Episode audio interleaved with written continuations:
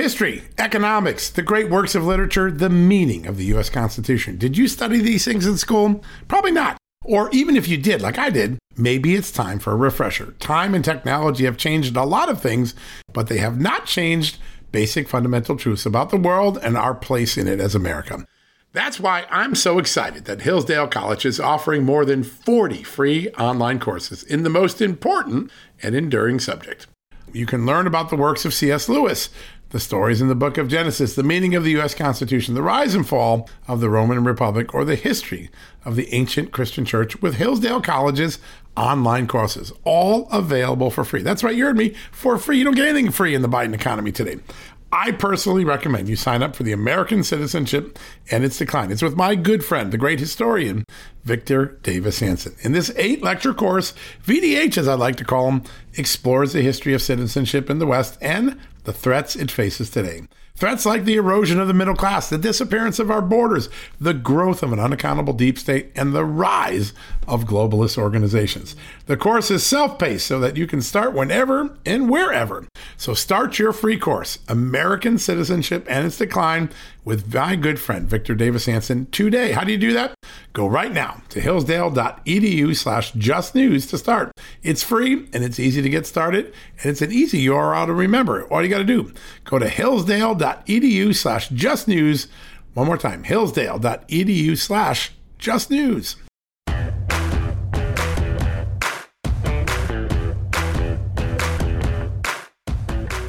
Hello, America, and welcome to a new edition of John Solomon Reports, the podcast from Just the News, where today we've got one heck of a lineup for you. I'm really excited about where we're going. And we also have a lot of big breaking news that you need to be on top of. Consequential stories, stories that's, even when they're small, they have big meaning, big repercussions across this great country of America. Now, joining us today is an incredible lineup. Wrap your head around this. First up, my good friend Kash Patel, former chief of staff to the Pentagon, former chief investigator of the House Intelligence Committee, one of the men alongside of Devin Nunes who unraveled the Russia collusion case. He also was the key National Security Council advisor to President Trump when they took out one of the world's great terrorists, General Soleimani of Iran. Kash is here. He was at C PAC this week and lit up the audience with a panel discussion on John Durham's investigation. And Kash is going to be here to talk about that, all that he absorbed from C PAC, and what's going on in Russia and Ukraine. Very, very Very perilous times. Then, Christine McDaniel, amazing former Deputy Assistant Secretary at the Treasury Department, going to talk about, are these sanctions working? Why aren't they working? Why should they be working? She's currently a senior research fellow at the Mercatus Center, really one of the great fiscal policy and security fiscal policy thinkers in the world. And then we're going to have Sheriff Richard Mack. If you haven't heard Sheriff Richard Mack, buckle your seatbelt. He is one of the most important voices on defunding the police, on what Democrats always try to do to put the Second Amendment under threat. You're going to love his extraordinary interview coming up as well. A busy day. We're going to get right to it. But before we do, some headlines that you must, you absolutely need to know about. These are important stories that we have. First off, Arizona, there is a new Senate investigation, a new report out. It found more than two hundred thousand ballots in Maricopa County, the Phoenix area, had signatures that were mismatched, meaning the signatures on absentee ballots didn't match the ones on file, according to artificial intelligence and computer contrast. Another sign of just how perilously dangerous these mail-in voting states can be in terms of making sure that who votes is who they say they are. That is a big story that's really resonating right now. Hey, the State of the Union is coming up. Remember, we had, it's tomorrow night, President Biden's first State of the Union speech. All of a sudden, remarkably, twenty-four hours before the speech, the House physician working for Nancy Pelosi said, you know what? All those masks we've been making you wear for two years, you don't have to wear them anymore. We're lifting them tomorrow night, just in time for Joe Biden's speech. Think that was maybe a little bit of politics? In Texas, Governor Abbott and Attorney General Paxton, who's on this show often, have declared that many gender transition procedures and treatments, if they are performed on minors, constitute child abuse under Texas law. A major new strike against transgenderism and these movements that are occurring in some of the places around the country. And guess who's upset about it, balking about it? Not people in Texas, The state of California is weighing in on a Texas policy. Maybe California should stick to its own problems right now. Millions of people are walking out of the state, but that's a really important one. A tragedy last night. One of the January sixth defendants, somebody who was really involved in minor crimes but was facing a prison sentence, Matthew Perna, committed suicide over the weekend, according to his family. A tragedy, again, showing that the extraordinary government crackdown on January sixth is having a personal toll. I've always said what went on at the Capitol was wrong. There shouldn't have been violence. You don't attack cops, whether you're left, right. I'm just as uh, forceful on this when the, the Democrats were blowing up our cities and throwing Molotov cocktails into cop cars in New York and other places, burning down police stations in the West Coast. You don't do it. But the question is, is the government been doing things to put pressure on these defendants that exceeds what the law calls for, exceeds what the circumstances call for? When someone commits suicide under the pressure of U S government pressure, we at least ought to pause for a moment, like we did with Jeffrey Epstein, and find out what happened. A very sad, tragic, and powerful story about the January sixth investigations. Lots of sanctions going around. Russia, the U S added some, Europe, and Canada closed the airspace. That's a very important dynamic. And one last one, we broke this overnight. It's a big moment. The media covered it big, huge, gigantically, when two lawmakers, Eric Swalwell, the one that has the problem with the Chinese spy, and Benny Thompson, the chairman of the January sixth committee, sued President Trump and his lawyers and people around him for responsibility, accusing him of have to, they t- should be taking responsibility for the January sixth riots. Well, a federal judge dismissed Rudy Giuliani and Don Junior, Don Donald Trump Junior, from the cases. You won't find this in the media because nobody covers it. We've got it for you. That's an important story. All right, we've got that crazy great lineup today, so I don't want to waste any more time talking to you. I want to get right to the important guests. We're going to take a quick commercial break. When we come up, first up, Kash Patel. Folks, if you get your wallet stolen or your cell phone or your car, we know what it is. It's old-fashioned theft. It's crime. We know it. Criminals now have a new way to steal our most valuable asset, our homes. Older Americans are most vulnerable to these types of thefts, and that's because they more often own their homes outright. An eighty-eight-year-old Florida woman recently discovered that scammers forged her signature, created a fake deed to her home, and then took her property. Those who buy a property from a deed theft scammer often become victims as well. What can you do to protect yourself? It's simple. My good friends at Home Title Lock provide the premier detection technology to protect your home and its title. The instant they detect an activity or something suspicious, they mobilize to help shut it down. We won't know a thief took us off our title until it's too late. That's why Title Lock jumps into action right away. The titles to all our homes are easily found online. A criminal or renter, even a family member, can simply forge a signature on a home sale form. Then he or she refiles as the new owner, and bam, your home is not in your name, and all of a sudden, debts are being taken out against it. That's why Home Title Lock is my choice. Find out for free when you use my code JUSTNEWS at signup. You'll get a free comprehensive scan of your home's title and thirty days of legendary Home Title Lock protection. Free. So go to home title lock dot com and use the promo code JUSTNEWS. That's the promo code JUSTNEWS at home title lock dot com. Go there today. Folks, if you owe back taxes, fair warning, you're not going to like this. The I R S is mailing millions of pay-up letters. Millions, I say. Then it's up to the twenty thousand new I R S enforcement agents to find you. Why the I R S targets you and not millionaires? Well, because millionaires have tax lawyers. You don't, you'll pay up. Plus interest and penalties. You need Tax Network U S A, and you need them now.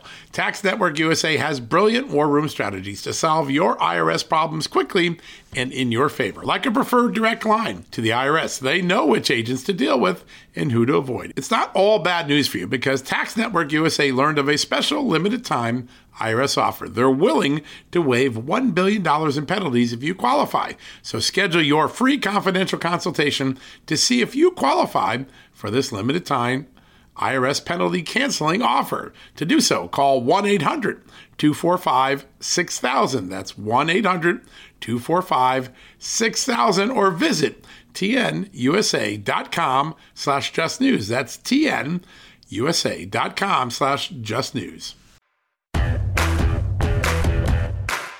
All right, folks, welcome back from the commercial break. Always glad to have this guy in the show. He brings a fount of wisdom, and he was one of the rock stars at the C PAC conference this weekend, where he talked about John Durham alongside of Devin Nunes and our good friend Lee Smith. Joining us again right now is Kash Patel. Kash, great to have you on. Hey, John, it's good to be with you. It was even better to see you in person this weekend in Orlando with so many great conservatives. It really was. It was such an amazing thing. You know, one of the things that struck me, because I saw it with my own eyes as I was walking towards you, the number of people that came up to you, Kash, and said, thank you for unraveling the, the, the lies around Russia. There, you know, there's tens of thousands of people, or you know, twenty-three thousand people at this convention. And there are so many people come up and they recognize what you did to turn around the Russia collusion case, along with, you know, people like Jim Jordan, obviously your boss, Devin Nunes. But really amazing to just watch you get mobbed and see all those people do it. Congratulations. That's really cool. Well, you know, I, I, I actually have to blame you for that, because if you didn't report it so darn well, no yeah. one would have known who I was. And then I could go to these things and be... It could be an anonymity. I'm sorry about that. it was it was really cool. So let me start there. I want to get to Russia and Ukraine, because a lot of people are worried about the escalation. But before we yeah. get to that, I've been to a lot of these. I, this one felt so different. Uh, what was your takeaways from C PAC this weekend? You know, that's this this year's C PAC, man, the place was mobbed um, in a good way. Like, I have never seen that many people that engaged at a C PAC, or even read about it or heard about it. I mean, I'm, I'm sure they shattered record numbers. The the media row was twice as big as I've ever seen it. And yep. people were informed and engaged, which was the one thing I noticed. It wasn't just, hey, uh, look, there's so-and-so or whatever. They knew the stories. They knew the the depth of the details because of great reporting, like from guys like you, and they were they were there to participate and not just sort of uh, witness and sort of take it in. So I, that was one of the big takeaways for me was, you know, we're breaking through. We, collectively, we, you, me, and, and and the few folks doing this hard work. People are reading it. People are watching it. People care. So I think we're turning the corner, and that was nice to see.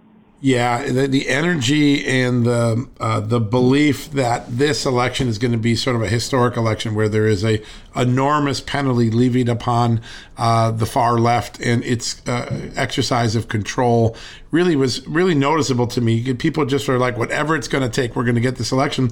And then Friday night, I got to go to the Reagan dinner and watch Tulsi Gabbard eviscerate her own party, accuse her own party of trying to destroy the Bill of Rights and to make truth the truth of liberals only, that the liberals' opinion has to become true. She accused her own party of doing that. What a powerful message for a Democrat to come to Republicans and acknowledge yeah. what we've been saying. Wow. I, um, you know, I missed that. I had another event, but right. I heard about it, and I'm glad you got to see it. And, and it is, um, look, she's one of the few people who actually cares about the truth. She's not just one of the Democrats like everybody else on that side who just says, well, we know what happened, but we can't talk about it because we'll lose politically. And she's the only one that's not. And look, her and I probably disagree politically on almost everything. But there used to be a time when it came to matters of national security and American protection and American citizens that we could come together on many, many things. And Tulsi Gabbard showed that we still can. Yeah, well, it's uh, such a great point. That time wasn't that long ago, but it's yeah. certainly been destroyed by the uh, constant vitriolic cancel culture, destroy at all cost uh, approach that Democrats have imposed. And I think that that boomerang is about to come back on them. Now, I want to turn. You have such an incredible background in national security, whether with the House Intelligence Committee, the National Security Council, Chief of Staff to the Pentagon. Uh, everybody said Donald Trump was going to create a war with Russia. He didn't. Joe Biden, the guy who said he was going to make sure peace was restored to the world, actually has a war. Um, how serious a moment are we in historically? Well, I don't know if it could get more serious. I mean, you, as you said, look, under President uh, Obama, uh, Putin invaded the Crimea. Under President Biden, uh, Putin invades an entire country of the Ukraine. Under President Trump, no invasions. We wound down three world wars and almost got out of Afghanistan successfully, and would have if Biden just continued the plan.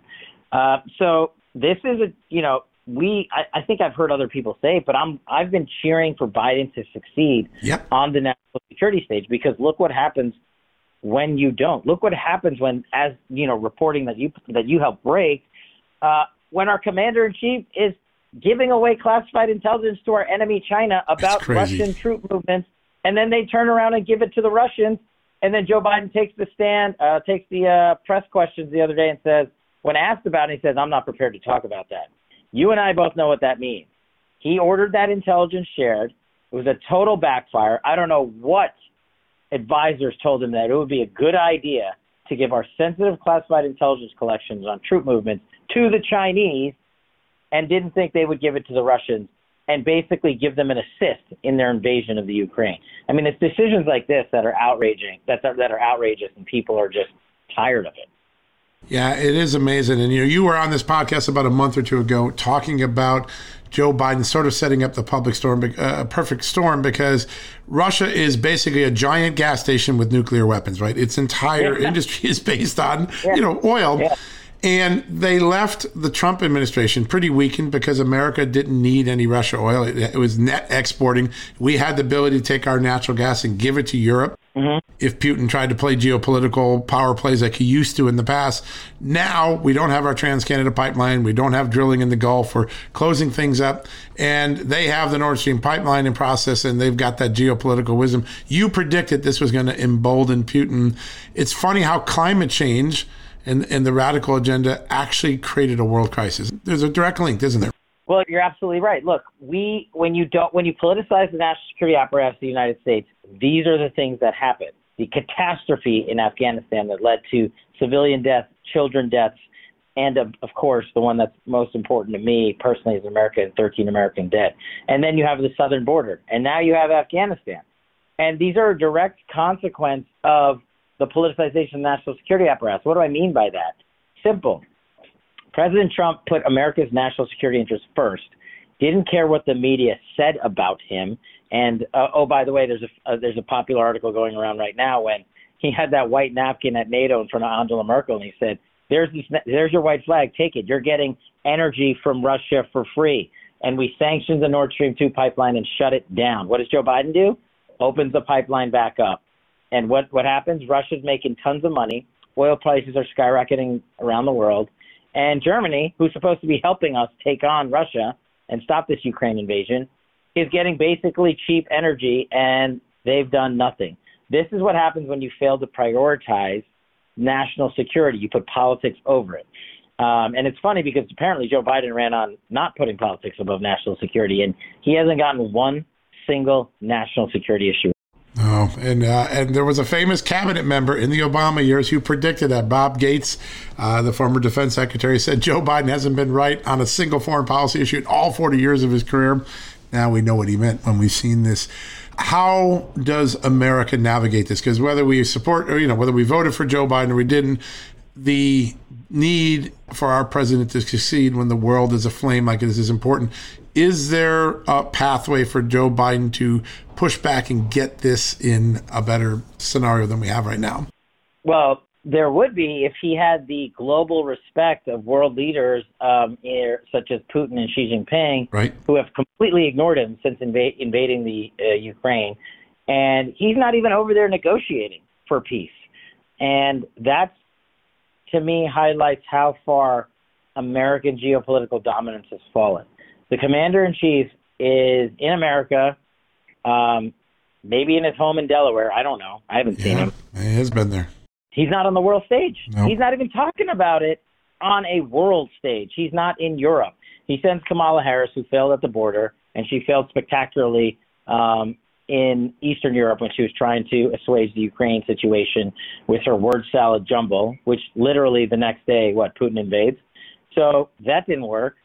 And now what is Joe Biden going to do next to get it back? He, what, how is he going to stop the war that Putin started? And I just don't see a path because he's too fixated on what the media says about him and not doing the same thing that Donald Trump did, which worked, which is the ultimate sin, I think. Just because Donald Trump did it and it worked, and the fact that this administration won't do it for that reason shows how petty they are. And what people don't realize is that, you know, thankfully the casualties haven't come close to America, but they'll start realizing it when it, they do, when and if they do. But hundreds of civilians in the Ukraine have already been murdered. Yep. I don't know what it's going to take for Joe Biden to wake up and say, oh, we're going to sanction them back to the negotiating table. Putin doesn't care about that. That's not going to happen. Yeah, it, it is remarkable. And if you don't think things in Ukraine, I mean, they are bombarding uh, cities today with an aerial assault like mm-hmm. we haven't seen since World War Two in Europe. Uh, and yet, remarkably, the Ukrainians have held the line so far, despite being way outnumbered. One of the most amazing things, this weekend, Joe Biden was on vacation at his home in the middle of a world crisis. And uh, Volodymyr Zelensky, the president of Ukraine, was in a helmet, in a flak jacket, with a Kalashnikov on the front lines fighting. Compare the leadership difference between these two men. And by the way, Zelensky used to be a T V comic. Now he's being compared to Churchill. What was your reaction when you see the difference between two world leaders in the middle of a crisis? Well, Zelensky is a world leader. Joe Biden, I would not call him a world leader at this point. Um, he has failed on every major geopolitical crisis involving national security since he's come to office. I can't think of a single issue that he successfully navigated and led America or the world through, which is the job of the commander in chief. That's why we are America. And we have lost that footing, and we've lost it because of plays like Xi Jinping is being allowed to make with Taiwan and the genocide that they continue to inflict on certain citizens in China, and Putin's basically all-out war offensive in Ukraine, which puts the world on the precipice of World War Three. And who's going to Russia to negotiate a peace? The Ukrainians, Zelensky's guys, they went there. America isn't even calling and intervening to say, let's get everyone to the table. Let's lead the charge at the United Nations. Let's kick Russia off the U N Security Council. Why we are not doing that is beyond me. Why we are not revoking every Russian diplomat's access to the United Nations, things that which we undertook during the Trump administration, is beyond me. Yeah. These things aren't even being discussed by the Biden administration. And there needs to be, John, a full-scale investigation as to why the commander-in-chief of the United States shared classified information with our enemy in Xi Jinping, and what in the world he was thinking. And we know now that it got all the way to Russia. All they were doing, it was feeding it to Russia to build, bulk up the relationship. It's just it, it's just mind-numbing to think it is. Let me ask yeah. you this, because a lot of people have been asking this question of me in the last few days, and I don't know the answer to it. But you you you sat at the chief of staff as a chief of staff here in the N S C before that. If Russia is able to continue to this assault on Ukraine, does it have ambitions to take it in towards a NATO country? Well, I mean, look, that, the map's pretty clear. The only ones left that are non-NATO countries are Belarus and I think Moldova off the top right. of my head. The rest is basically, you know, you know, he's pushing up against the old Iron Curtain. And I think in Putin's head, he's probably thinking, how do I revive the Soviet kingdom, the Soviet empire? But I don't know if he's is he going to go. I didn't look. I thought and said publicly, I didn't think he was going to do this. So, I, you know, I was wrong. And um, tragically, this is where we are. And what's he going to do next? Is he going to take it to a NATO nation? I don't know what's going to happen if he does that. Yeah. You know, are, is NATO and Article five actually going to be called upon to execute, or are we just going to read about how there is an Article five? And who's going to lead the charge? America again? Are we going to pay for it with blood and treasure? Or are the NATO countries themselves, who President Trump got to pony up two percent, going to put up their blood and treasure because it's a global security issue? Yeah. I don't know with Joe Biden there, because it seems to me that he'll probably end the uh, our coffers and allow our economic situation to be drained um, if it is a NATO situation. But where's Germany? Where's England? Where's yeah. France? You know, where are these countries that border, basically, this war? It's remarkable. It is. So for the first time this week in uh, Germany finally started to send some armaments Ukraine's way, and that's a good sign. Europe closed its airspace to Russia. Uh, Canada has closed its airspace to Russia, but so far the United States hasn't done that. And, you know, when you look at the sanctions, the one thing that Joe Biden has not hit hard, it hit the central bank now, it's hit a lot, it hasn't touched Russia's energy industry. I'm so, uh, if you want to hurt them, hit them in their best spot. It doesn't seem like uh, he's, he has the will to do that. And um, these are just head-scratching times. What should we watch for? Last question, uh, Kash. What should we watch for over the next few days to understand where this conflict is going? I would watch one place, Moscow, where the Ukrainian uh, delegation is meeting with uh, Putin's guys. Yep. That's it. It's either going to be, we're going to know after that meeting if it went well or it didn't went well. And then there are going to be immediate consequences from that. And I just don't think we are postured, if the situation deteriorates, we are postured, as you were alluding to, to successfully navigate this situation, because Joe Biden does not know how to use the sanctions program. You can't just use some sanctions and then rescind old sanctions that he knows, like the Nord Stream two pipeline that didn't work, and now he's putting them back in place because yeah. he knew he got it wrong. You can't go retroactively with sanctions. You got to go full bore. And sanctions allow for diplomacy to engage if you suffocate your enemy with them, and there's a threat behind it that's a kinetic threat, not just a paper threat. And we don't have that. So I don't I don't know that it's going to get better with our assistance, but hopefully we've seen the, the, the heroic efforts of the Ukrainians. It might just get better and resolved with their. Yeah, it is remarkable deputy. Watching Zelensky in action. It just, it's, it's, I've been in awe of it all weekend, and it's hard not to. The nuclear thing, does that concern you? I just want to ask that as a follow-up here. The, the way uh, twice in less than seventy-two hours, Putin has kind of hinted at nuclear thing. First by saying, hey, if you get involved in this, you're going to see something that's never happened in the world before. Everybody took that to nuclear, mean nuclear. And then after that, he put all of his nuclear uh, uh, de- defense systems on uh, high alert. What's he doing with his nuclear stuff? I mean, I think he's realizing that it was a much tougher fight in Ukraine than he anticipated, yeah. that they didn't just roll over. And now he's losing the narrative on the media stage, which has always been his thing as the propaganda machine, right? Right. To reestablish dominance globally and over American superiority. And the Ukrainians are effectively winning, and they're being invaded. And now he needs the media to refocus. So what does he do? He plays the nuke card. And he says, oh, you know, we've, we everyone knows Russia has an enormous nuclear stockpile and right. capability. But for him to inject that into the, uh, the sort of the ethos here is so that everyone starts talking about it. Now, you know, who knows what this guy's going to do, because I didn't think he was going to go in there. Will he actually hit the button on the nuclear arsenal? You know, Lord, I hope not, because that is just the yeah. end of days. The point of no return. Yeah. If he, you know, he's talking about his heightening posture and all that. I think that is just sort of propaganda, uh, right? And propaganda, because your nuclear arsenal is always ready to go.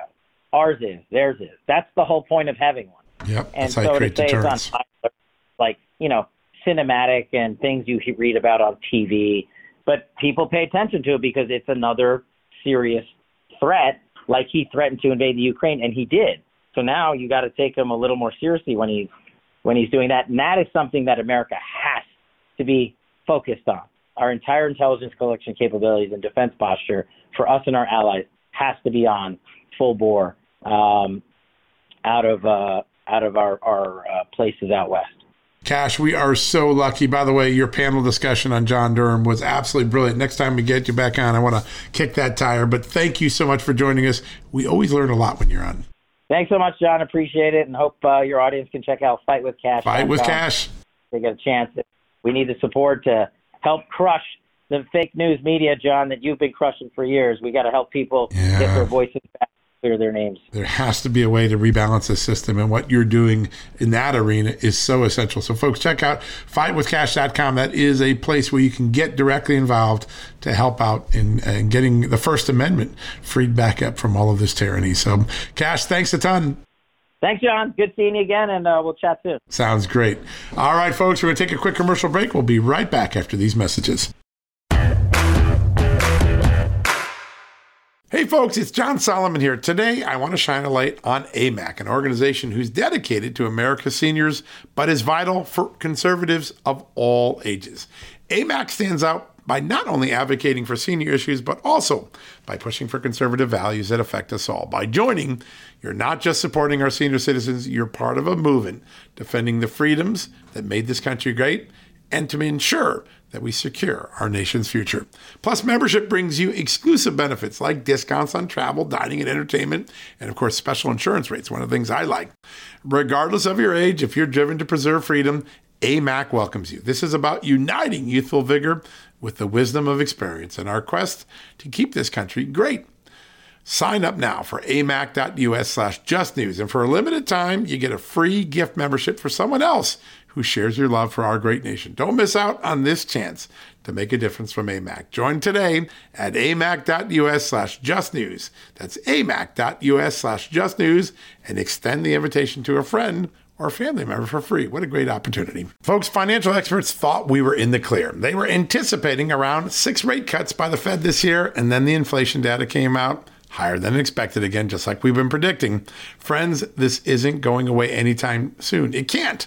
The U S is thirty-four plus trillion dollars in the hole, and yet we keep printing money, which pushes the prices you pay every day even higher, whether it's at the grocery cart or at the gas store. So you can either bury your head in the sand or you can do something about it. Diversify a portion of your savings into gold with Birch Gold Group. Gold is your hedge against inflation, and Birch Gold makes it easy to own. They will help you convert an existing I R A or four oh one k into a tax-sheltered I R A in gold, and you don't pay a penny out of pocket. All you got to do to get started, text Just News to nine eight nine eight nine eight and get your free info kit on gold. Then talk to a precious metal specialist on how to protect your savings from persistent inflation. The way to do it with gold. All you got to do to get started on that journey with my good friend, friends who I trust more than anyone at Birch Gold Group, text Just News to nine eight nine eight nine eight right now. All right, folks, welcome back from the commercial break. A very special guest is joining us right now. Over the weekend, your head might have been spinning when you saw all these actions. Uh, sanctions here, the SWIFT system there, uh, banning uh, uh, or uh, closing the Russians out of airspace over Europe. And you're trying to say, can someone make sense? And does any of this make a difference? Well, I have just the perfect person to answer that question. Joining us right now is the former Deputy Assistant Secretary at the Treasury Department and currently a Senior Research Fellow at the Mercatus Center, Christine McDaniel. Christine, so glad to have you on the show. Thank you so much for having me. We have been talking this uh, hour about just how perilous this moment is in Europe, what's going on in Ukraine. And before we get into the specifics of all of your expertise, because you have so much of this, um, how dangerous a moment is the world facing right now? Well, this, I mean, in, in my lifetime, and I imagine many of your listeners' lifetimes, I mean, I think this is unprecedented. Just over, you know, over the weekend, we saw more alliance forming on security issues in Europe than we've seen over the past three decades, with Germany now just coming out saying that they will be increasing their military spending uh, to over two percent of G D P. I mean, we haven't seen those levels since nineteen ninety-one yes. in Germany. So this is a real, uh, this is really a remarkable moment in terms of the world, the, uh, the Western co- uh, countries coming together and, you know, and, and essentially, you know, recognizing the importance of, of freedom. Yeah. And that's really what's at stake here. Uh, the, a free and prosperous Europe is on the line when, when we see this aggression. Um, a lot of people ask this question. I was at C PAC this week. A lot of people came up to me, and it's a hard question to answer, but uh, particularly as a reporter. But as you look at this, was this moment preventable? Were, if we were in a different mindset than we were in the last couple of months under different leadership, do you th- was there a way to ward off Putin's aggression that we did not follow? Yeah, look, I, I don't know. I mean, I um, you know, I'm an economist, so I I, I try not to say, you know, the woulda, coulda, right. shoulda right. games. Um, I it mean, clearly I didn't happen, so we know that. Well, that's right, you know, yeah. and it's not just, you know, um, a leadership in one country. I mean, it's the whole world, right? Yeah. I mean, we're seeing the only reason that these sanctions are having any effect is uh, because of the tight coordination uh, among yeah. the West, you know, the U S, the U K, Canada, the E U, most notably. And um, I don't think anyone expected the E U to come out uh, so strongly oh. as they have in such a short time. So, um, y- you know, I it, and you know, uh, people with much more expertise on Russia than, than me you know, have pointed out to me in recent days that, it, you know, watching Putin, listening to him over the past decade, you know, this has been on his mind for a very long time. It has. Yeah, and there's no doubt about it. He's been talking about recreating the Russian Empire or the Soviet map uh, for a long time, and obviously he picked his moment. Um, when you look at the sanctions, including the new ones today, America's really put some big sanctions on uh, Russia in the last seventy-two hours. Go through the ones and which ones you think are going to be most consequential to Russia, maybe get their attention. Well, so the sanctions have been really sweeping. I mean, we've seen, yes. um, you know, the r- really targeted economic sanctions. I think over the years, um, you know, we, we've realized that, you know, trade sanctions alone don't work. You need to combine them with banking sanctions, financial sanctions. Remember the um, the grain embargo yeah. uh, in, in nineteen eighty. Remember sure. when Russian, yeah, and um, and that was under the then President Carter, and it was not very effective. Russia just got their grain from other places, but it, and it really hurt American farmers. Um, so, um, but, you know, over the years, um, you know, we've learned that um, more economic sanctions and targeted sanctions uh, are more effective. I mean, the twenty fourteen sanction, uh, sanctions uh, were, were quite effective. The U S E U sanctions uh, were, were quite effective, and, and we're, they're doing that again.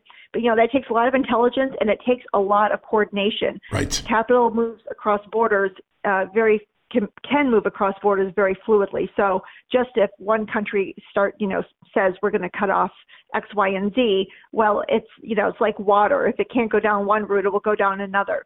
Um, but what the world is doing is they're basically building, you know, like this dam around the whole mountain, right? So there's it's getting harder and harder for Russia to to move their money. So yeah. One thing we've seen is Uh, sanctions against the Russian Central Bank, the Russian Ministry of Finance, and their state wealth fund. We've also seen sanctions against certain individuals, uh, oligarchs, and, and even their families. So, um, and individuals that work for state-owned enterprises and, and that have family ties to Putin. Uh, we've seen asset freezes for some of their largest banks. Yep. Uh, and freezes for their debt and equity, and then freezes on some of their firms um, in critical mining areas, transportation, logistics. So, you know, you're basically trying to shut down access to critical technology, goods and services and finance for anybody who is enabling the invasion. You can see the impact because today interest rates went up to twenty percent as the ruble, you know, really went through the floor. How long can Putin survive in that? First off, it's a, basically a one one trick pony economy, right? It's all about energy and oil for them. They don't have a whole lot of else to draw on. How long can he survive with this much economic stranglehold over him? Yeah, that's that's the big question uh, that um I, that I'm sure a lot of people and intelligence agencies and, and financial institutions are trying to figure out, and they probably have some clue. I mean, you know, uh, we're publicly, you know, we're hearing, you know, it could be, um, see, a lot of that depends on how much you cut him off of, right? Right. There's reports that he's got one hundred billion dollars, you know, um, sitting around um, that he's compiled over the years. But then, you know, how do you cut off his access to that, right? Um, you know, will these sanctions be enough? Um, will they have to do like wide sweeping um, sanctions on SWIFT, you know, which is basically like the Gmail for global banking. Yep. Um, and, you know, so it it's a big question of, you know, where he's keeping these funds, how he's accessing them, and can the West identify how he's accessing them and then cut those those um, those funds off. But, you know, everyday Russians are starting to feel the pinch, like you said. Um, you know, these are just ordinary people. Um, they weren't expecting, you know, that they couldn't use their credit card to, um, they couldn't go online and use their credit card to buy something in some other currency. You know, they're not able to travel to their favorite um, European destinations. Their air, airspace is cut off. Um, the loan that they may have wanted to, for, to buy a new car or a new house is now um, gotten a lot more expensive.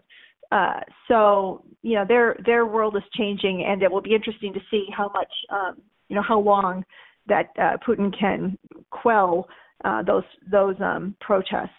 Yeah, that's one of the things that really struck me, because you don't see a lot of protests in Moscow. It's a pretty hard crackdown, and there's like six thousand people arrested over the weekend. Is it possible that behind the scenes there's some effort at regime change going on in Russia that we don't know of? And can economic um, sanctions and penalties like we've seen, which these are fairly historic and sweeping, could they lead to, to regime change in, inside Russia? That will be really interesting to see. I mean, you have, you know, at some point, I mean, everyone has a breaking point, right? And, you know, the, the question is, where is that breaking point for ordinary Russian people? And where is that breaking point for for Putin's tight um, circle? He, there was that public um, publicized meeting he had with his um, Ministry of Defense, uh, and um, there are some people trying to read read body language there. And um, one person said when they did make the announcement of um, further military attacks that the defense minister's head just bowed down, which was, you know, indicative of, you know, not fully support supportive. Yeah. But, um, yeah, I mean, where where is their threshold for, um, you know, basically standing up and saying, you know, why are we doing this? Um, we're not we're not going to be um, supporting this anymore.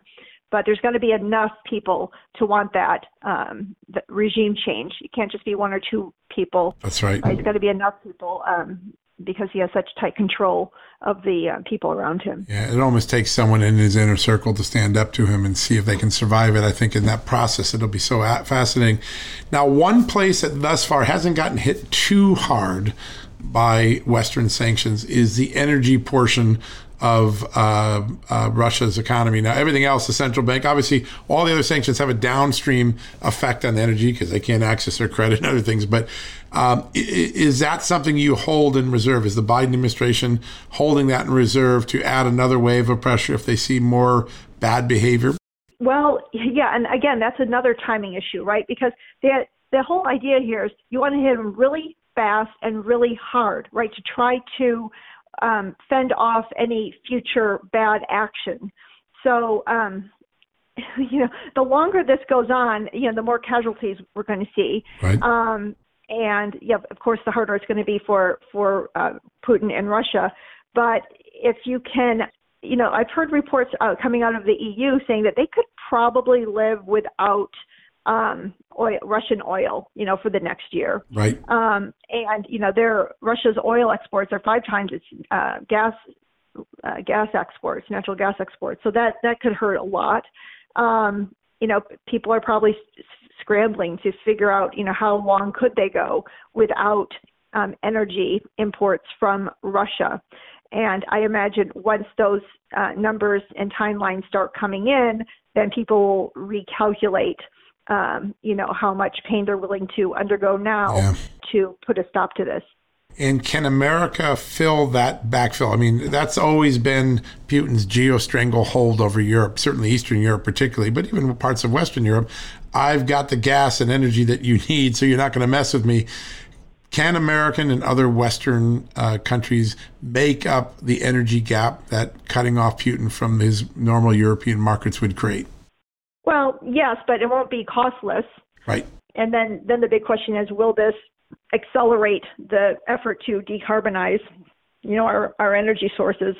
And, you know, it, it could be. I mean, maybe this is, you know, just the, the, the just the price um, boost that the um, that the energy markets need. Right. Because, you know, what gas price, oil prices are so low, it's it's really hard to incentivize um, investment in, you know, in alternative energy sources.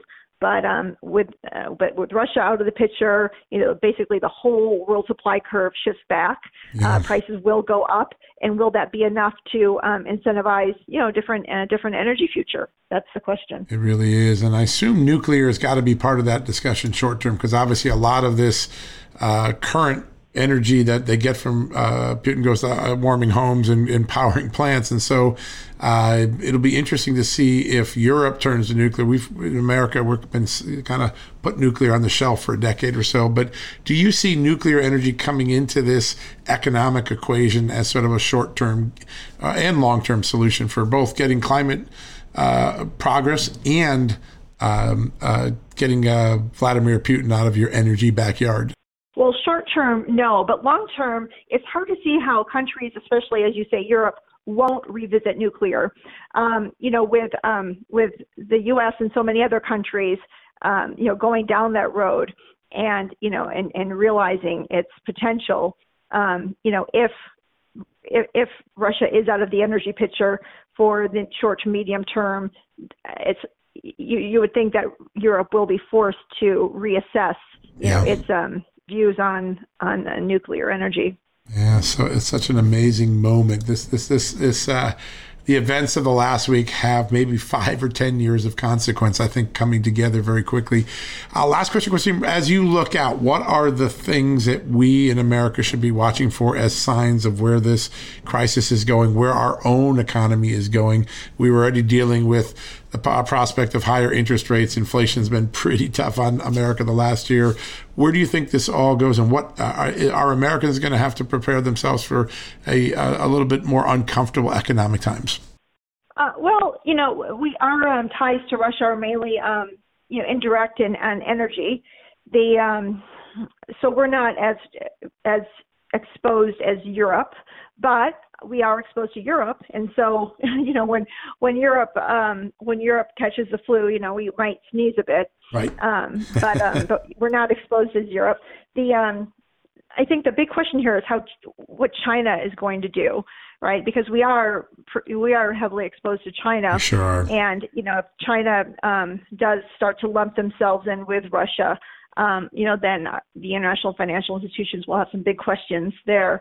Um, it's hard to see investors being that comfortable, hold, you know, holding, uh, putting their money in Russia, um, you know, even after de-escalation, just looking out into even the next few years, um, you know, with these capital controls happening just over the weekend with Putin saying, um, you know, basically freezing assets um, and um, and barring foreigners from from taking anything out of Moscow, anything out of Russia. Yeah. Um, it's hard to see investors getting comfortable investing there again for a while.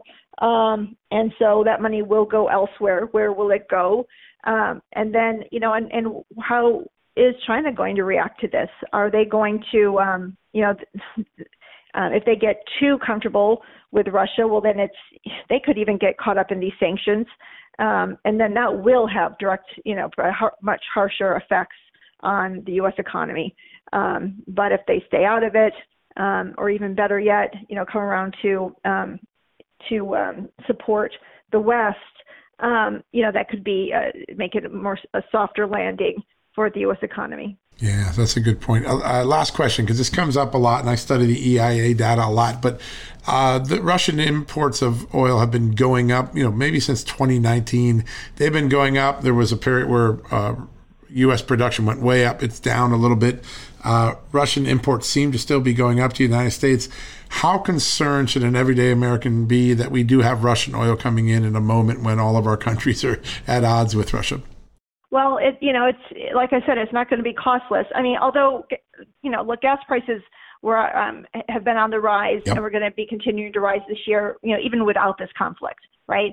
So we, we were looking at higher gas prices um, in twenty twenty-two, even without even without the Ukraine invasion. This will add further pressures on it for sure.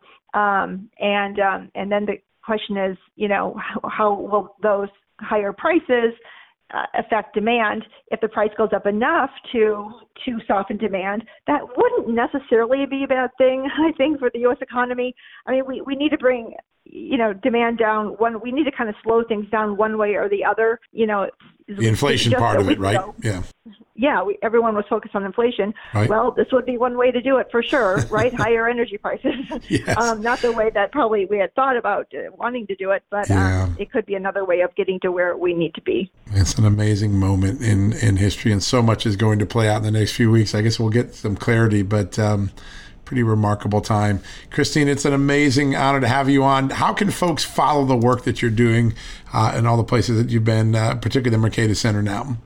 Oh, thank you so much for having me. We're, we're at the Mercatus Center. It's mercatus dot org, uh, M E R C A T U S. So Mercatus is Latin for market. So we um, you know, tend to be a market-focused yeah. um, you know, institute, and we like to kind of be a bridge between academia and policymakers. Uh, and yeah, all of our work is all of our work is there. So fantastic! That's really great. Well, I really appreciate you having on. We learned a lot, and uh, we're probably going to need you on uh, in the future because uh, I think we're headed into some pretty remarkable economic and security times. So thank you again for for the time you spent with us today. Thank you so much. Happy to do it. Thank you. All right, folks, we're going to take a quick commercial break. When we come back, Sheriff Richard Mack's here to talk a little bit about what's going on in law enforcement. It's going to be a really important conversation. Stick around. You won't be disappointed. We'll be right back after these commercial messages. You know what, folks? Stress may be why you can't lose weight. If you've got moderate to high stress like I do, a doctor-formulated weight loss supplement called Lean could be your solution. Chronic stress wreaks havoc on blood sugar, which can cause your body to store excess fat. Stress can also slow your metabolism, which fuels weight gain, and you know all about stress eating and sugar cravings, right? Now the good news. The studied ingredients in Lean have been shown to help maintain healthy blood sugar levels, help optimize metabolism, and keep your appetite under control. Now, if your life is a bit stressful like mine and you want to lose weight, add Lean to your healthy diet and exercise lifestyle. Now get fifteen percent off and free shipping at take lean dot com. That's take, L E A N dot com, and enter the promo code just news fifteen. That's the promo code just news fifteen at take lean dot com. One more time, take lean, L E A N dot com. Statements have not been evaluated by the Food and Drug Administration. This product is not intended to diagnose, treat, cure, or prevent any disease, and it's not a substitute or alternative for care from a healthcare provider. Folks, Field of Greens is the healthiest thing I do every day, and I want you on this journey with me. Why? It's literally one scoop a day. It tastes great. I love the fruit flavors particularly, and it's completely improved my life and my health. This is nutrition the way nature intended. When I began taking a hard look at why I wasn't feeling good and why I felt unhealthy, why I was gaining weight, why I was losing energy, it wasn't just because I had hit my fifties. No, it was because I wasn't getting the right amount of fruit and vegetables in my diet. And listen, it's, I'm just too busy to go to the store, clean up the vegetables, cook uh, uh, vegetable dinners, and make sure I hit the fruit. A Field of Greens stepped in. One scoop of powder in my drink or on my eggs in the morning, and boom, I was off and feeling better. And suddenly, I was losing weight. I was sleeping better. My metabolism went up. My blood sugar went down. My cholesterol went down, and my weight went down. And my doctor said, hey, whatever you're doing, keep it doing. You know what that is? It's Field of Greens. That's what I've been doing. Field of Greens is radically different. Each organic fruit and vegetable was medically chosen to support heart and vital organ health. I trust Field of Greens to keep me healthy. I promise you, you're going to love this product. But if for any reason you don't, they'll give you your one hundred percent money back guarantee. Now, you're going to get fifteen percent off your first order, plus free rush shipping because of the incredible partnership we have here at Just the News with Brick House Nutrition, and, of course, Field of Greens. All you got to do to take advantage of this offer, visit field of greens dot com and use the promo code JUSTNEWS. That's promo code JUSTNEWS at field of greens dot com. Don't wait. Go to field of greens dot com today. Use the promo code JUSTNEWS for fifteen percent off. All right, folks, welcome back from the commercial break. As promised, a very special guest. He is the former sheriff of Graham County, Arizona, and the head right now of an amazing organization that uh, is, I'd say, beginning a, um, a liberty movement among law enforcement Uh, officials in America. It's called the Constitutional Sheriffs and Peace Officers Association. Joining me right now is Sheriff Richard Mack. Sheriff, great to have you on the show. Solomon, I couldn't be more thrilled. Thanks so much for having me. It's an honor. And um, why don't we start off, because a lot of people might not know the mission of what C S P O A is doing. Why don't we just uh, explain how important and what an important role you're playing in the dialogue today? All right. Well, thank you. Yeah, all of this was uh, founded and based on the lawsuit that I filed against the Clinton administration. Yeah. Back back in nineteen ninety-four. Uh, yeah, I was the youngest sheriff in the state of Arizona at the time, but I, but I actually became the first uh, sheriff in American history uh, to start and launch a major lawsuit against the federal government, take it all the way to the Supreme Court, and win. And I'm grateful that six other sheriffs joined me in that lawsuit. And one that ended up at the Supreme Court with me was Prince, Sheriff Prince from Montana, right. Ravalli County.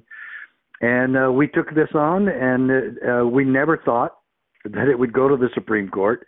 And then to actually win at the U S Supreme Court, and written by one of the best justices ever, uh, Justice Antonin Scalia, who wrote the decision, God rest his soul, the most powerful tenth Amendment decision in the history of our country. And all of this really applies to what's going on today with all the hoopla with COVID nineteen and all the illegal, unconstitutional, um, dict- dictatorial mandates uh, that are destroying our country. And it's just okay because it's for your own good, all of that crap.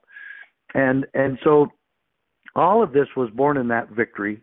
Uh, and, and yes, if people would read this case, and I, I have a little uh, pocket-sized review of the case at my website at c s p o a dot org, or look up the case, uh, Prince v. U S A or Mack v. U S A, and the best review I ever saw of it, that I studied a great deal to create this little pocket-sized review of the case, uh, was Cornell University Law School, and they, they really did a terrific job. Uh, but if you want to save a lot of time, uh, just go to our website and purchase a couple of those, and they're very inexpensive. Like I say, they're really small. but they are powerful. And this decision was absolutely so powerful. And it was. And it was Scalia, groundbreaking. Yeah, it was. It was. Yes, it really was. It was really revolutionary. Scalia quotes the Founding Fathers, quotes the Federalist Papers of all things. And one thing that we, we do at C S P O A is this is probably the one quote in the decision, Federalist fifty-one, is probably the motto of our entire movement. He said, hence, a double security arises to the rights of the people. The different governments will control each other. And that's really where we... Uh, this is really where we hang our uh, our educational process with sheriffs and public officials, that it's your job to make sure that other government is not victimizing the citizens within your jurisdiction. That's it. Such a powerful idea. And at this moment where we see so many of our rights under assault, it seems like it couldn't be more timely. Take a look as you assess. Here we are in February of twenty twenty-two, about to enter into March. Uh, mm-hmm. What are some of the uh, rights that local citizens may see infringed that their local sheriff, their local police chief can help us, can actually help intervene and perhaps protect? Well, intervene is, is close to the word we use. We use the word interpose. There you go. Which is another form, is this form of intervening. Yeah. And it, it is. It's one of the words that used by Madison and Jefferson in their Kentucky and Virginia resolutions. And and the power of the states is supposed to be there to interpose on behalf of the people. And interposition is a peaceful process. Right. It's a bold process. But we never have advocated, uh, nor have we committed, uh, and I haven't, even in twenty years of law enforcement, I never committed an act of violence. And I'm proud of that. Uh, and so we're trying to make sure that this all stays peaceful and everybody understands that. And the sheriffs can keep this peaceful. But your question is really great. I love it. Because the sheriffs can stop every single abuse being dished out by either the federal government or the state governments uh, that violate the Constitution. And, and so it, trying to force us to have a diaper on our face, arresting us for having not having a diaper on our face. Uh, er, every bit of that is uh, under the sheriff's uh, stewardship of making sure that we make those choices on our own. That's what rights are. Rights mean I choose, and uh, the government doesn't choose that for for me or my family and then force me to do it because they think it's best. Government is not here to make sure Uh, that I eat my veggies or that I wear my seatbelt uh, or that I get a certain vaccination. Their job is to make sure that the playing field is level for everyone, uh, thus equality, and that we're all created equal, and that no one uh, has their civil rights violated by anyone, especially government officials. And so uh, the, the biggest point on all of that is that sheriffs can stop the abuse of the I R S, the E P A, um, the F B I, the D E A, the wh- whatever alphabet soup you have there. Uh, the sheriff is responsible for protecting the rights of the citizens, keeping the peace. He is the ultimate. In fact, the first con- the first constitution written by the yeah, first state, Delaware. Right. Says that the, the sheriff is the conservator of the peace for the county, and that is exactly what we want.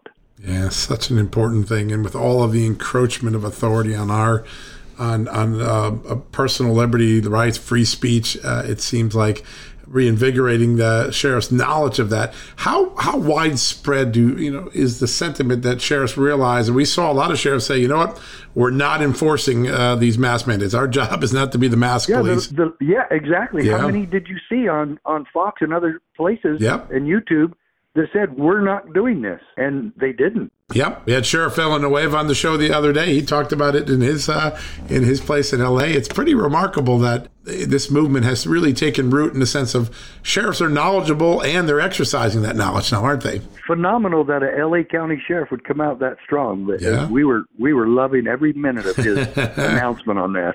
You never doubt where Sheriff Villanueva is. He's uh, pretty clear where, where he stands every day, which makes him such a powerful leader. Uh, another part of this, and I want to ask about this, is in the paradigm we live in today, one of the, re- the responsibility the federal government does have is to protect our sovereign borders. That is not going on. And now you're seeing local law enforcement step into the gap and try to help protect citizens from the wave of illegal immigration or the crimes that flow from it. How big a movement is that? And is it surprising to think that sheriffs have to step into a role, one of the few roles that the federal yeah. government is clearly supposed to be doing? Yeah, Article four, Section four says that they're supposed to protect our borders from invasion. Right. And obviously they have failed there. And, and some people, uh, including myself, I feel that uh, Joe Biden, his administration, has committed treason on that. But be that as it may, with all the uh, illegal encroachments into our country because of what he's done, including cartels and international terrorists, allowing them to come into our country, and he knows He knows that's happening. Oh, no doubt. But yes, the federal government notwithstanding, the the, the sheriffs are uh, forced now into a position of trying to protect their citizens from a crisis caused by our own president and our own uh, the the Biden regime, and and they're literally doing nothing about it. And lots of sheriffs have made uh, notices, uh, made this information available to the public and to the White House, and they still do nothing. Uh, and I would say, though, this is not an easy task for the sheriffs, and they have because they have very limited resources uh, and and finances to dedicate to this thing. So they're looking for volunteers, and they've got some volunteers, and their their deputies are way overworked and way overexposed to this problem caused, this chaos caused by uh, Joe Biden. Yeah. Uh, but some sheriffs, especially in Texas, are really uh, taking the, the bull by the horn. They are getting a little bit of support from the state, which they thought was going to be a lot, but it wasn't. Uh, and um, quite honestly, Abbott has dropped the ball there also. It's more rhetoric than it is action, isn't it? It sounded good, it right? Really but is. It doesn't yeah. look like the actual deployments are there, is it? Yeah, it, it really is.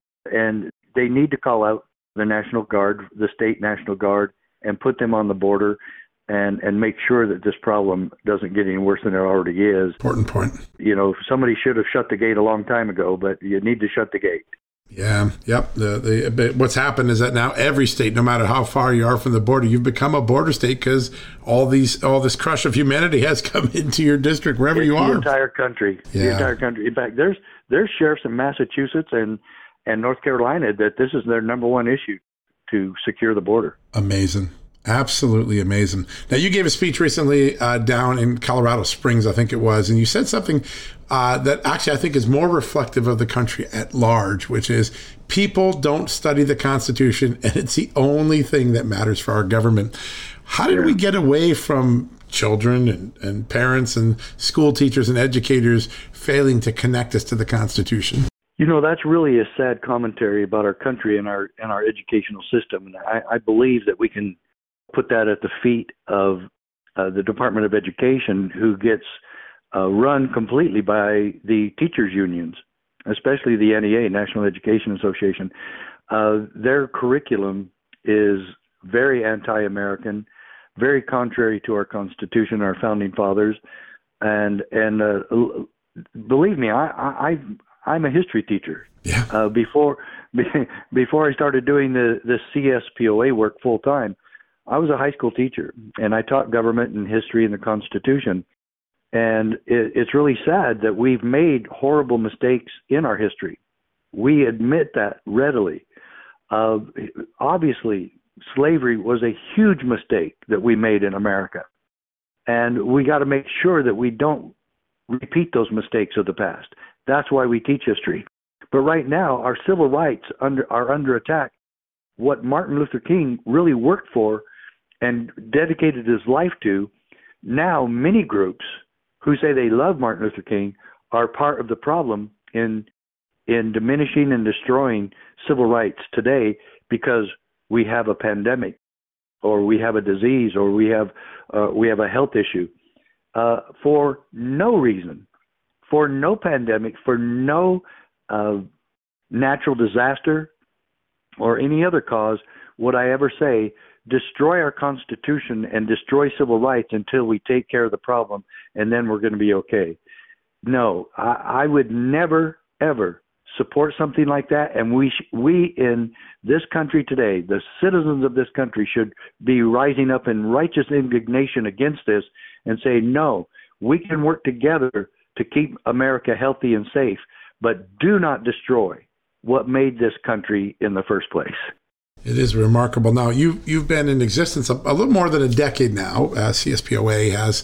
Mm-hmm. Uh, the total number of uh, sheriffs trained are eight hundred, although a lot of them have just been in the last two years. So there seems to be an acceleration of sheriffs that want to learn, hey, how can I, as part of my job, uh, in, enforce the Constitution, protect my constituents from encroachment uh, on their civil liberties? Uh, why do you think more and more sheriffs are going for the training and getting excited about this part of their job? Well, regrettably, they're seeing the abuse going on in the country, and they're looking for a solution, just like the American people are. And the sheriffs are now realizing that what we've been saying for the last eleven years is true, and they want to get educated, and they want to be a part of this. And the sheriffs you're alluding to that are really on fire are the Texas sheriffs, which I always predicted that that would be where this would really pick up a lot of momentum, and it is. Sheriffs came to our convention Uh, right outside Houston at the Woodlands last February. They went home. They got more excited about it. Other sheriffs they talked to got excited about it. And we've been back three times. We went to Texas three times in twenty twenty-one because more sheriffs were asking us to come and do this education. And, and so that they can see, and a lot of that education is based on my Supreme Court decision. So it's not that I've made any of this up. Uh, I didn't. Uh, this is as old as our Bill of Rights. This is as old as our Declaration of Independence. And that's really what we focus on, the Bill of Rights and the Declaration of Independence and the oath of office that is required by the supreme law of the land that each of us in government, especially sheriffs, swear an oath of allegiance to the Constitution. We train as to what that oath is, where it came from, and what our duty is to fulfill that oath. Pretty remarkable moment to see that this discussion happening among law enforcement. I, I grew up in a family full of law enforcement and even worked myself as a deputy sheriff when I was putting myself through school. But when you step back now and you look at it, and your lawsuit, which went all the way to the Supreme Court and struck down some of the provisions of the Brady Act, mm-hmm. we're now more than more than twenty-five years removed from that. What is the state of the Second Amendment right now? And do you see encroachment in the last year on the Second Amendment? Yeah, well, this is kind of funny. Uh, well, maybe not, but it certainly is ironic. Right when the pandemic started, uh, several politicians around the country, uh, in D C and in uh, Sacramento, uh, started crying for more gun control, as if this disease or virus had anything to do with that whatsoever. But You know, and during uh, Hurricane Katrina and the aftermath of Katrina, they did it. They did a lot of gun control. And it was way out of control. It was crazy what they were doing. When people needed self-defense the most, here's the government taking them away. They literally went door to door taking away guns, boat to boat on rivers and lakes. They, they were taking away guns. And so I thought, oh, my gosh, these people don't ever miss anything if they can help get guns and destroy the Second Amendment. So this is one area, though, I'm really grateful to report to the American people and everybody on your show here.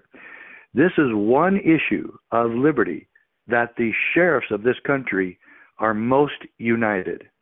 They will not allow that.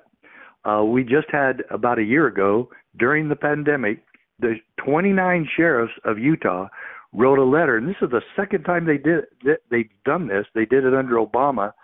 Uh, also in two thousand twelve, and all the sheriffs, even the liberal ones, signed this letter to Biden and his administration and said, don't come into Utah and think you're going to implement any more gun control because we will not allow it. It was a very strong letter. And, and so that's the type of response I think you're going to be getting on all of these issues, not just the Second Amendment, but the Second Amendment is always under such attack. And right now, uh, it appears that the uh, normal attacks on the Second Amendment are, are taking a little bit of a backseat because they're busy uh, attacking religions and Christians and the right to peaceably assemble and the right to freedom of speech and certainly the right to file redress of grievances against government. Uh, so they're really going after all of that. And and I think I think the uh, excessive abuse by the government has awakened many people, and it certainly has wa- awakened many sheriffs. Such a crazy moment in history to just think of where we are. Um, you also talk about the need, and, and you've been very instrumental in trying to get a better dialogue between communities and law enforcement where there's friction. A lot of that friction was fomented yeah. in the last couple of years. First off, how real is the friction and how much of it is is overstated by the media? And then two, what are some effective things that you're seeing be done to get law enforcement in the communities they protect to be closer together and work more carefully and get rid of some of the friction that's been in there? Well, yeah, you know, uh, so much of this was just unnecessary, and uh, it was certainly overreach, and that's what our lawsuit was about. The Mac Prince case was all about government overreach, and that's why everybody wants to look at this. But it's just gotten way too far, and I believe that we have now seen that we do indeed have leaders in this country, especially sheriffs, that are sensitive enough to the overreach, and they're smart enough and sensitive to, uh, enough to know when we've gone too far. And that's really the the, the battle cry uh, of a lot of this movement to, to stand up now, is that we've gone too far, and we've got to push back, and this is enough. Enough is enough. And I don't know when the airlines are going to get on board with getting rid of those stupid masks, but the, the, you know what? I, I've always wanted to tell them, you know why people are getting upset when you sit there and force them to wear a diaper on their face? They're getting tired of that because it's not doing any good. And the airlines have already announced that they filter the air every two minutes that's ten times better than that little blue paper thing on your face. And so it's not needed. And in fact, the uh, C E O of Southwest Airlines even announced that publicly. Uh, you know, the masks don't do as good as our own filters, uh, filtration system on the planes. And so, but still, they have us all lined up like a bunch of slaves wearing diapers on our faces on these planes. And and sometimes I've been, I, I still fly a lot. And some of those uh, flight attendants really get belligerent about it. Oh, they're tough. And then they want to blame, they want to blame the passengers. Yep, I was on a flight this weekend, and God love the flight attendant. She uh, was unequivocal. If anyone had their mask down for more than twenty seconds, she was on you like butter on bread. Yeah. So, yeah. yeah. yeah, that's true. And then I, I think the friction is there because people are simply getting tired of pu- being pushed around by government and businesses like the airlines that want to promote this when everyone knows uh, it didn't do any good from the in the first place. But we all cooperated for a while. Especially, I even said that I will cooperate because they said it was for two weeks. Yeah, that's right. We're gonna, we're gonna flatten the curve. We're we're not that yeah, flat two years later. Yeah, they flattened the curve, all right, and the curve was American liberty. Yeah, it's amazing. It really is, sir. Well, uh, I want to wrap this up real quickly. Uh, how do folks stay in touch with all the work you're doing, all the training, all of the ideas that C S P O A is putting out there?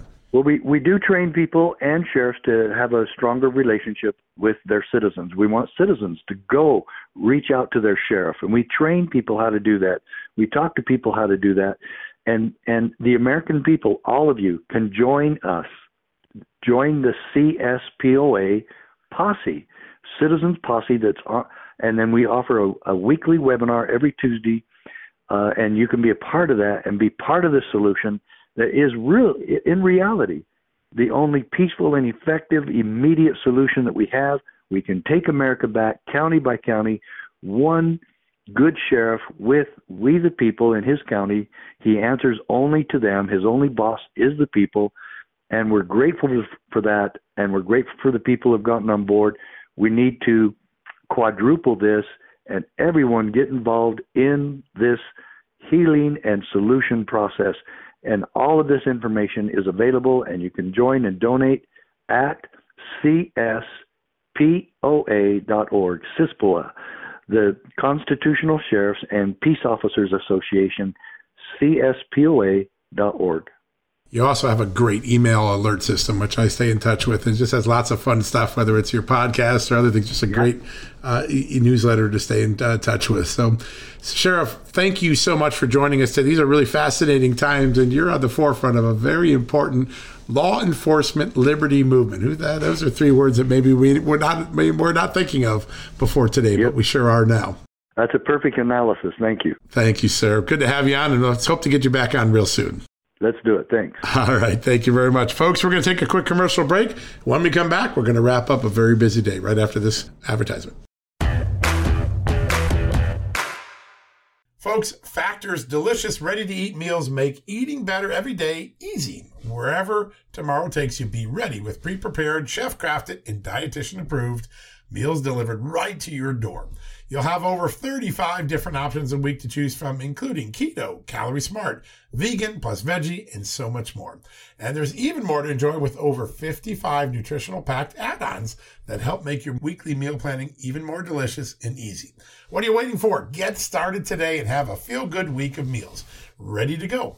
If you're like me and have a busy schedule, that the last thing you want to worry about is what to eat or having to go to the grocery store. Factor makes it easy, as they are flexible to your schedule. Get as much or as little as you need by choosing six to eighteen meals per week. Plus, you can pause or reschedule your deliveries anytime. Plus, Factor meals are one hundred percent ready to heat and eat, usually in just two minutes. So there's no prepping, cooking, or cleanup needed. Head to factor meals dot com slash just news fifty and use the promo code just news fifty to get fifty percent off. That's the code just news fifty at factor meals dot com. One more time, factor meals dot com slash just news fifty. Use the just news fifty code and you will get fifty percent off your first order. B P added more than seventy billion dollars to the U S economy in twenty twenty-two by making investments from coast to coast. Investments like building charging hubs for fleets of electric buses in California and starting up new infrastructure in the Gulf of Mexico. It's and, not or. See what doing both means for energy nationwide at bp.com slash investing in America.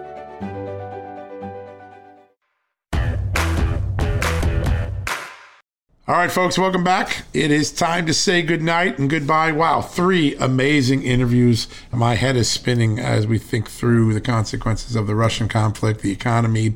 A big special thanks to everyone who joined us today, starting with my good friend Kash Patel, Christine McDaniel from the Treasury Department, and one of the big economic folks talking about what's going on.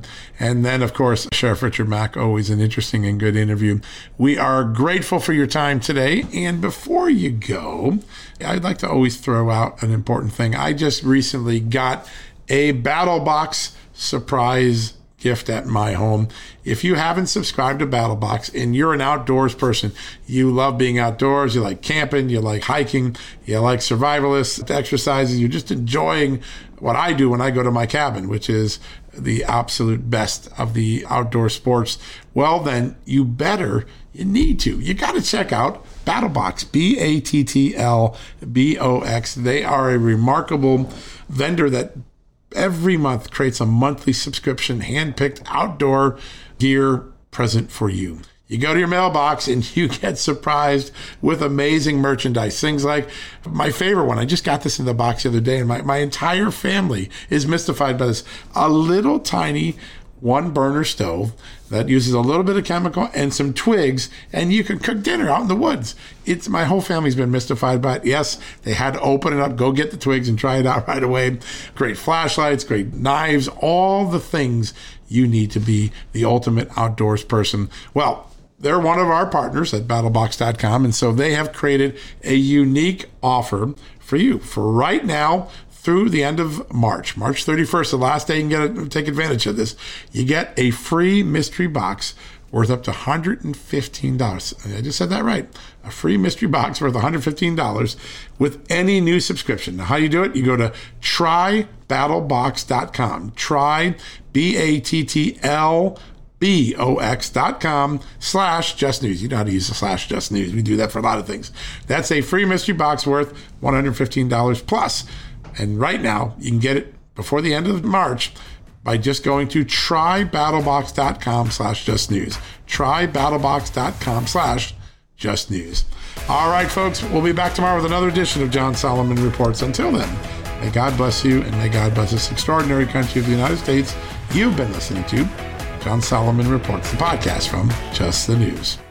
Folks, financial experts thought we were in the clear. They were anticipating around six rate cuts by the Fed this year, and then the inflation data came out higher than expected again, just like we've been predicting. Friends, this isn't going away anytime soon. It can't. The U S is thirty-four plus trillion dollars in the hole, and yet we keep printing money, which pushes the prices you pay every day even higher, whether it's at the grocery cart or at the gas store. So you can either bury your head in the sand or you can do something about it. Diversify a portion of your savings into gold with Birch Gold Group. Gold is your hedge against inflation, and Birch Gold makes it easy to own. They will help you convert an existing I R A or four oh one k into a tax-sheltered I R A in gold, and you don't pay a penny out of pocket. All you got to do to get started, text Just News to nine eight nine eight nine eight and get your free info kit on gold. Then talk to a precious metal specialist on how to protect your savings from persistent inflation. The way to do it with gold. All you got to do to get started on that journey with my good friend friends who I trust more than anyone at Birch Gold Group, text Just News to nine eight nine eight nine eight right now.